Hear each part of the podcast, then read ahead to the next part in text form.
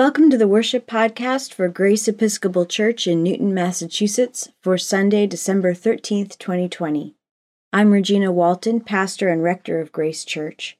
Wherever you are on your spiritual journey, you are welcome at God's altar at Grace. Speaking of altars, we now have a new outdoor altar made for us by R.J. Pantolina, brother of Rowan Larson. It looks really nice. Last week, as we were setting up for outdoor Eucharist, we put the Advent hangings on it, and the fair linen, and the candles, and the service book, and it just looks super. And then a giant gust of wind came and blew everything books, candles, linens right off onto the lawn. Fortunately, the wood on the altar RJ made for us looks great just as it is.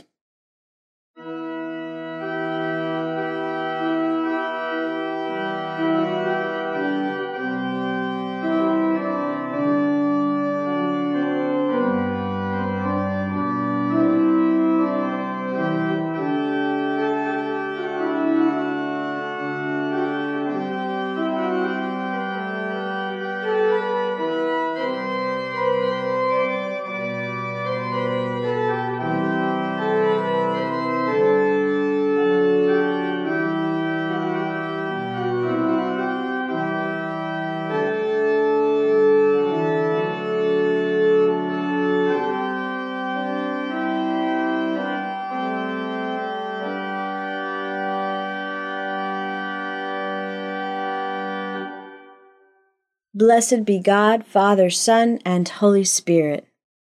And blessed be God's kingdom, now and forever. Amen. Almighty God, to you all hearts are open, all desires known, and from you no secrets are hid. Cleanse the thoughts of our hearts by the inspiration of your Holy Spirit, that we may perfectly love you and worthily magnify your holy name, through Christ our Lord. Amen.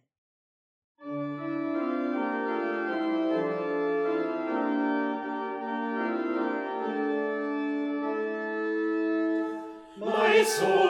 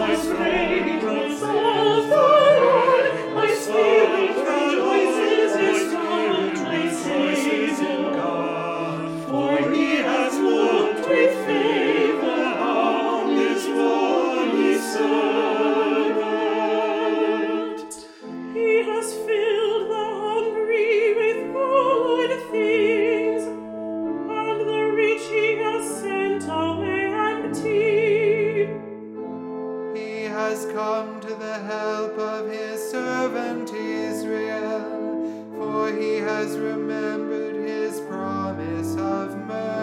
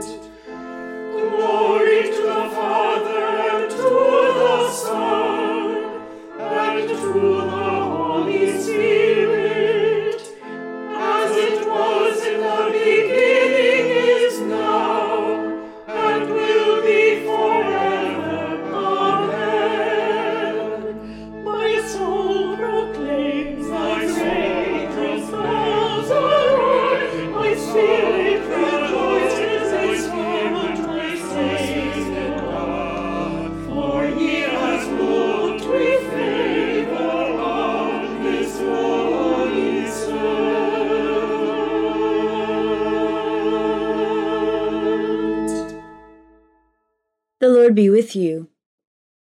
Let us pray. Stir up your power, O Lord, and with great might come among us. And because we are sorely hindered by our sins, let your bountiful grace and mercy speedily help and deliver us. Through Jesus Christ our Lord, to whom with you and the Holy Spirit be honor and glory, now and forever. Amen. A reading from the book of the prophet Isaiah, chapter 61, verses 1 through 4 and 8 through 11. The Spirit of the Lord God is upon me, because the Lord has anointed me. He has sent me to bring good news to the oppressed, to bind up the broken-hearted, to proclaim liberty to the captives, and release to the prisoners, to proclaim the year of the Lord's favor and the day of vengeance of our God, to comfort all who mourn, to provide for those who mourn in Zion to give them a garland instead of ashes, the oil of gladness instead of mourning, the mantle of praise instead of a faint spirit. They will be called oaks of righteousness, the planting of the Lord to display his glory. They shall build up the ancient ruins. They shall raise up the former devastations. They shall repair the ruined cities, the devastations of many generations. For I, the Lord, love justice. I hate robbery and wrongdoing. I will faithfully give them their recompense, and I will make an everlasting covenant with them. Their descendants shall be known among the nations, and their offspring among the peoples. All who see them shall acknowledge that they are a people whom the Lord has blessed. I will greatly rejoice in the Lord. My whole being shall exult in my God, for he has clothed me with the garments of salvation. He has covered me with the robe of righteousness. As a bridegroom decks himself with a garland, and as a bride adorns herself with her jewels. For as the earth brings forth its shoots, and as a garden causes what is sown in it to spring up, so the Lord God will cause righteousness and praise to spring up before all the nations. Hear what the Spirit is saying to God's people. Thanks be to God. Those who sowed with tears will reap with songs of joy. When the Lord restored the fortunes of Zion, then were we like those who dream. Then was our mouth filled with laughter, tongue with shouts of joy. Then they said among the nations, The Lord has done great things for them. The Lord has done great things for us, and we are glad Restore our fortunes, O Lord, like the watercourses of the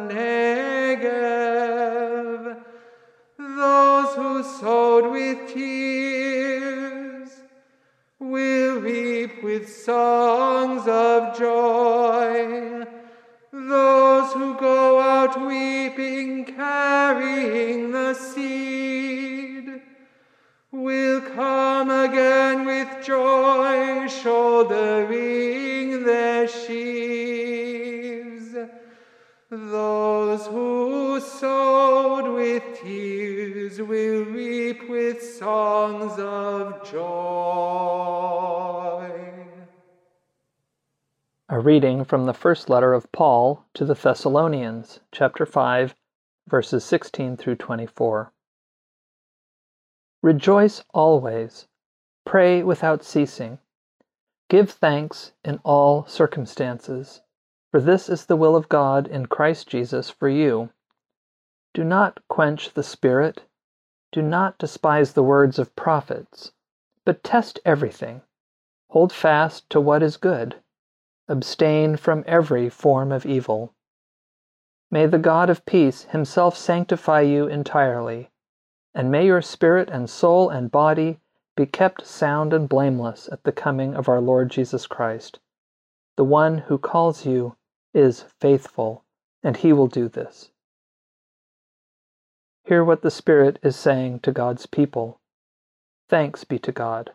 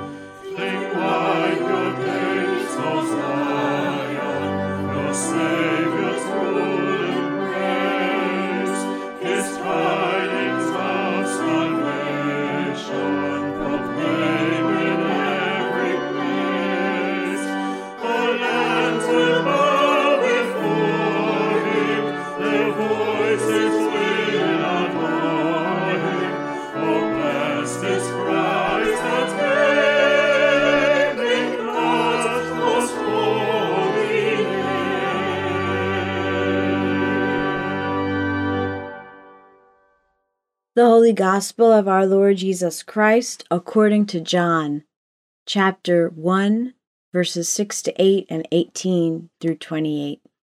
Glory to you, Lord Christ.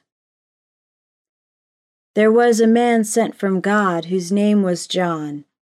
He came as a witness to testify to the light, so that all might believe through him. He himself was not the light, but he came to testify to the light.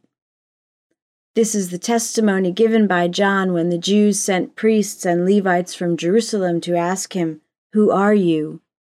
He confessed and did not deny it, but confessed, I am not the Messiah. They asked him, What then? Are you Elijah? He said, I am not. Are you the prophet? He answered, No. Then they said to him, Who are you? Let us have an answer for those who sent us. What do you say about yourself? He said, I am the voice of one crying out in the wilderness, Make straight the way of the Lord, as the prophet Isaiah said. Now they had been sent from the Pharisees. They asked him, Why then are you baptizing if you are neither the Messiah, nor Elijah, nor the prophet? John answered them, I baptize with water among you stands one whom you do not know, the one who is coming after me.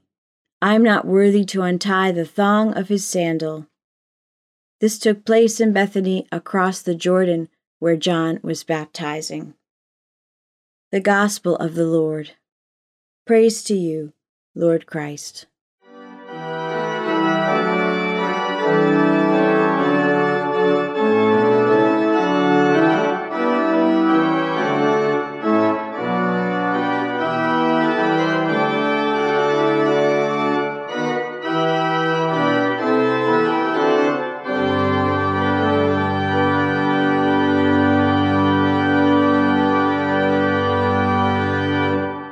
May the words of my mouth and the meditations of all our hearts be found acceptable in your sight, O Lord, our strength and our Redeemer. Amen. Who are you? said the caterpillar. This was not an encouraging opening for a conversation. Alice replied rather shyly, I I hardly know, sir, just at present. At least I know who I was when I got up this morning, but I think I must have been changed several times since then. What do you mean by that? said the caterpillar sternly. Explain yourself. I can't explain myself, I'm afraid, sir, said Alice, because I'm not myself, you see. I don't see, said the caterpillar.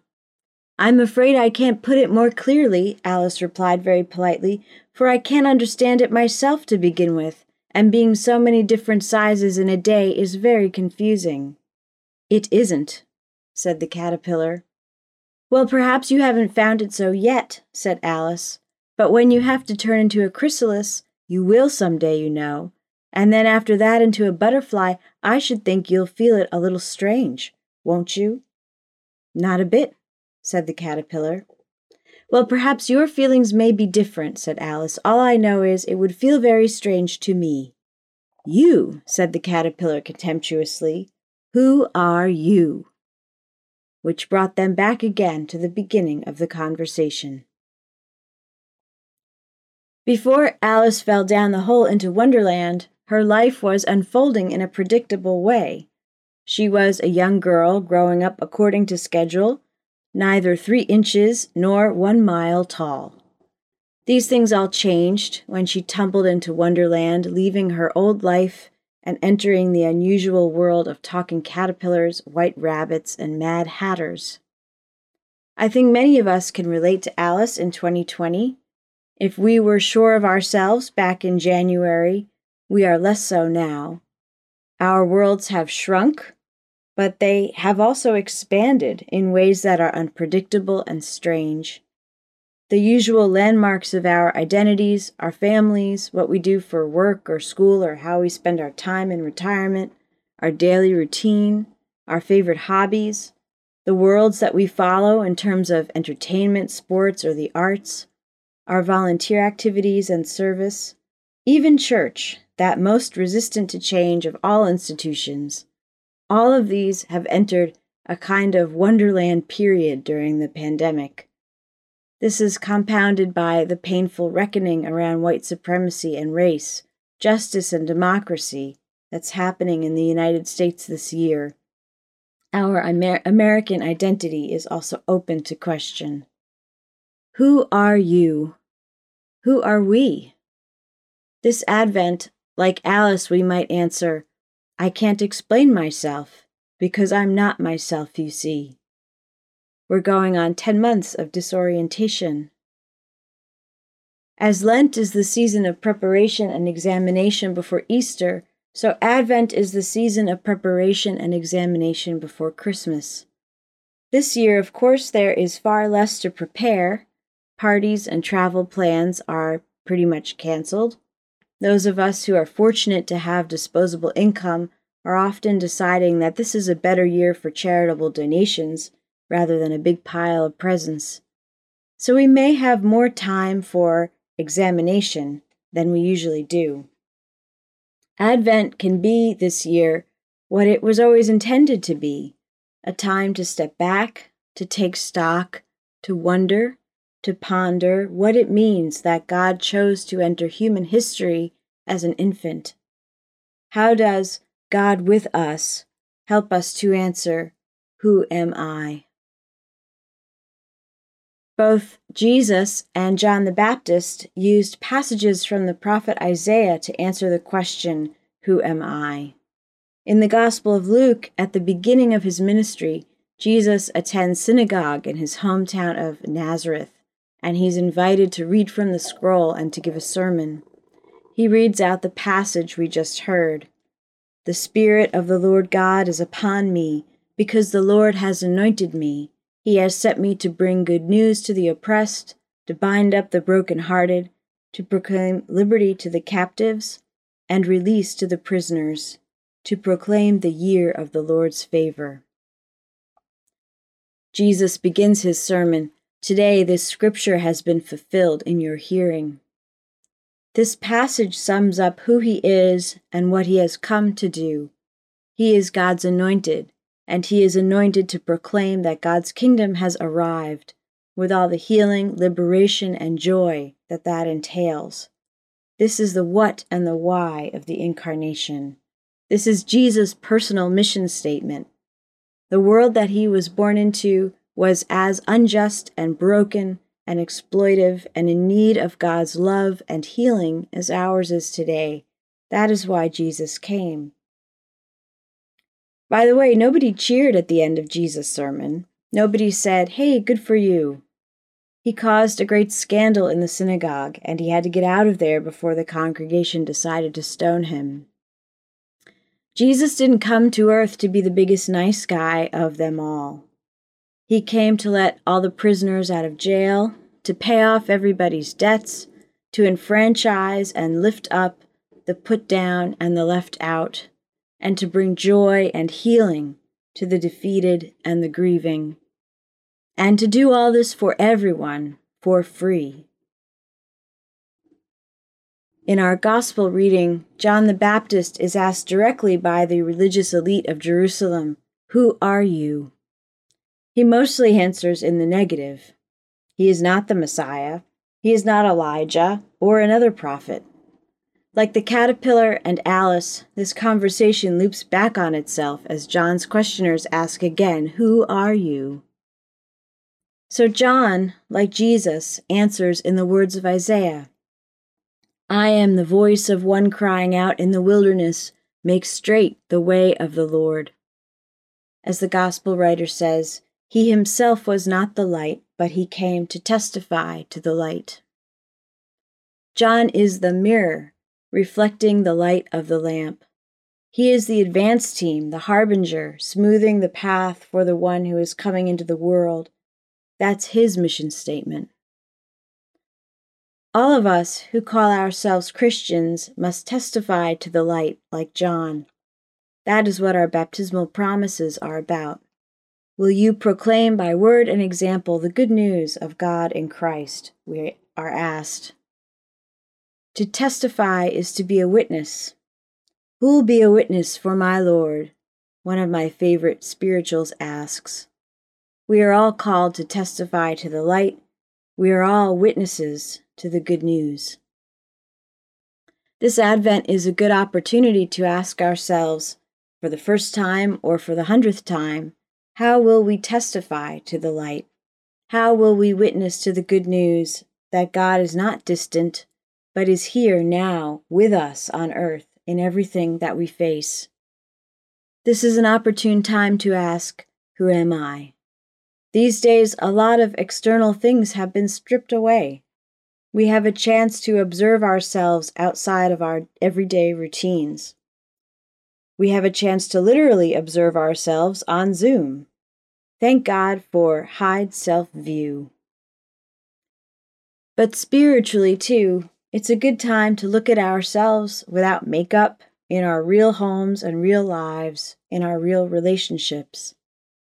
This is a time when we are learning that a lot of what we thought was so important is really not that essential after all. And conversely, some things that we have taken for granted are essential and vital in ways we had not anticipated before. Who am I? Who are you? Who are we as a community of faith? The Apostle Paul was always giving instructions and advice. He was, to use a wonderful old Latinate word, hortatory, prone to exhortation and direction. Paul's letter to the church at Thessalonica is widely attested to be the oldest text in the New Testament. This is the advice and the exhortation that Paul gave to newly founded communities trying to figure out in the earliest days of the church what it looks like to live your life testifying to the light of Christ as a witness to the good news. Not all 2,000 year old advice ages well, but Paul's does. He says, Rejoice always, pray without ceasing, Give thanks in all circumstances, for this is the will of God in Christ Jesus for you. Paul says, Set your default settings to joy, prayer, and thanksgiving. His instructions are simple, but they are not easy. You can't practice this kind of joy, prayer, or gratitude without constantly returning back to the grounding reality of who God is and who you are. God as the source of all goodness and love, who is often hidden but ever present, and yourself as created in God's image, beloved, and able to share God's love with others. It takes a lot of practice to be able to turn back to these two truths, no matter what. This practice of constant turning is what Christians call conversion. Some churches teach that conversion only happens once in a lifetime. Our Anglican tradition teaches that the Christian life is a continual conversion. Every day we're being converted. Every day we turn towards God. Or sometimes God does the turning of us for us. And then the second part of Paul's advice do not quench the Spirit. Do not despise the words of the prophets, but test everything. Hold fast to what is good. How do we know what is right? How do we know what we should do or what God's will is for us in a given situation? Paul tells this new group of followers of Jesus to listen for the Spirit deeply and attentively. The early churches were lively with prophecy, women and men proclaiming that they were tuned in to what God wanted from the church and then announcing these revelations. Paul says, You need to listen to that, don't quench it, but test it, ask questions, go back to the scriptures, talk to the holy people in your lives, the prayerful people, and see what they think. This is good advice for us now in this moment, this difficult Advent when we are being tested, when we are not as sure as we were last year of who we are or who we're called to be. It is said that the opposite of faith is not doubt, but certainty. Perhaps in these challenging days, when so many things about our lives that seem certain are now in flux, we have a new opportunity to grow in faith and trust in God. We can ask again with less confidence but more openness Who am I? And we can look first to the light of Christ as we answer. In God's name, Amen. Let us affirm our faith in the words of the Apostles' Creed. I believe in God the Father Almighty, creator of heaven and earth. I believe in Jesus Christ, his only Son, our Lord. He was conceived by the power of the Holy Spirit and born of the Virgin Mary. He suffered under Pontius Pilate, was crucified, died, and was buried. He descended to the dead. On the third day he rose again. He ascended into heaven and is seated at the right hand of the Father. He will come again to judge the living and the dead. I believe in the Holy Spirit, the Holy Catholic Church, the communion of saints, the forgiveness of sins, the resurrection of the body, and the life everlasting. Amen.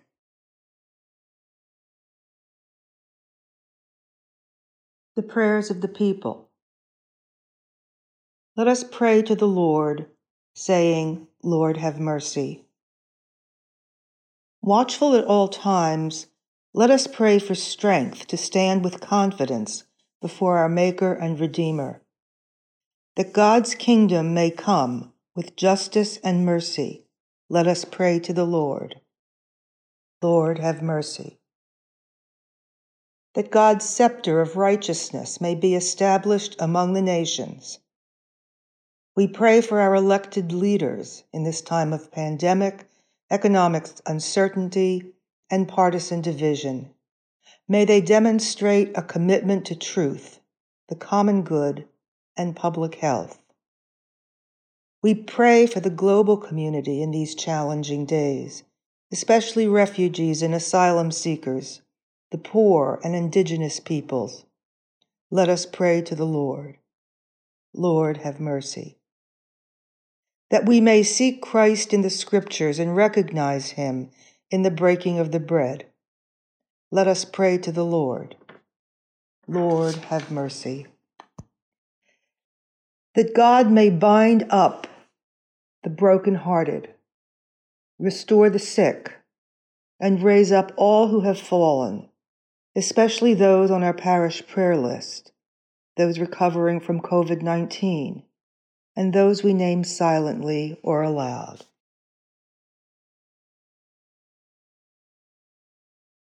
Let us pray to the Lord. Lord, have mercy. That the light of God's coming may dawn on all who live in darkness and the shadow of death. Let us pray to the Lord. Lord, have mercy. That with all the saints in light we may shine forth as lights for the world. Lord, keep us from harming others through risky or thoughtless choices. Let us pray to the Lord. Lord, have mercy. We pray that as we await the birth of Christ within our hearts, all our loved ones celebrating birthdays may be blessed, especially Jennifer, Matthew, Beth, Janet, Paul, Cindy, and others we name now. In our parish cycle of Thanksgiving, we pray for our parish administrator, Rowan Larson, who uses their gifts of organization to keep things at grace and good order and gives a warm welcome to all who visit. Let us pray to the Lord. Lord, have mercy. We pray that those who have died might have a place in God's heavenly kingdom, especially John Halfrey and those who we name now. Let us pray to the Lord. Lord, have mercy. We commend ourselves and all for whom we pray to the mercy and protection of our Heavenly Father. Holy God, you have called us to be a source of spiritual restoration and strength. Make us conduits of divine love, following the example of Jesus. Help us to companion the vulnerable, heal division, and confront and dismantle inequality. Give us your grace, now and always. Amen.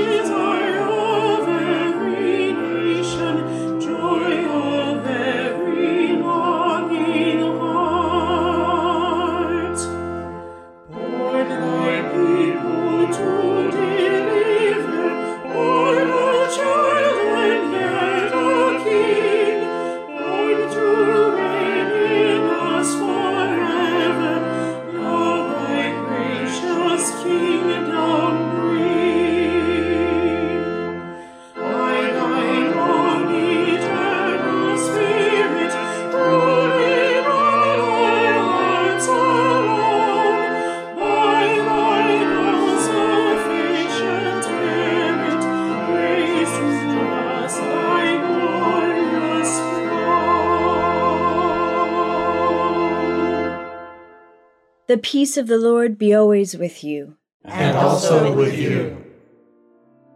Thank you to everyone who contributed to our worship podcast for today. We thank the Grace Church Choir, featuring section leaders Kristen Buaben, Diane Drost, Stephen Im, and John Yanis, joined today by Linda Hosfeld. We also thank our music director and organist, Chris Hosfeld.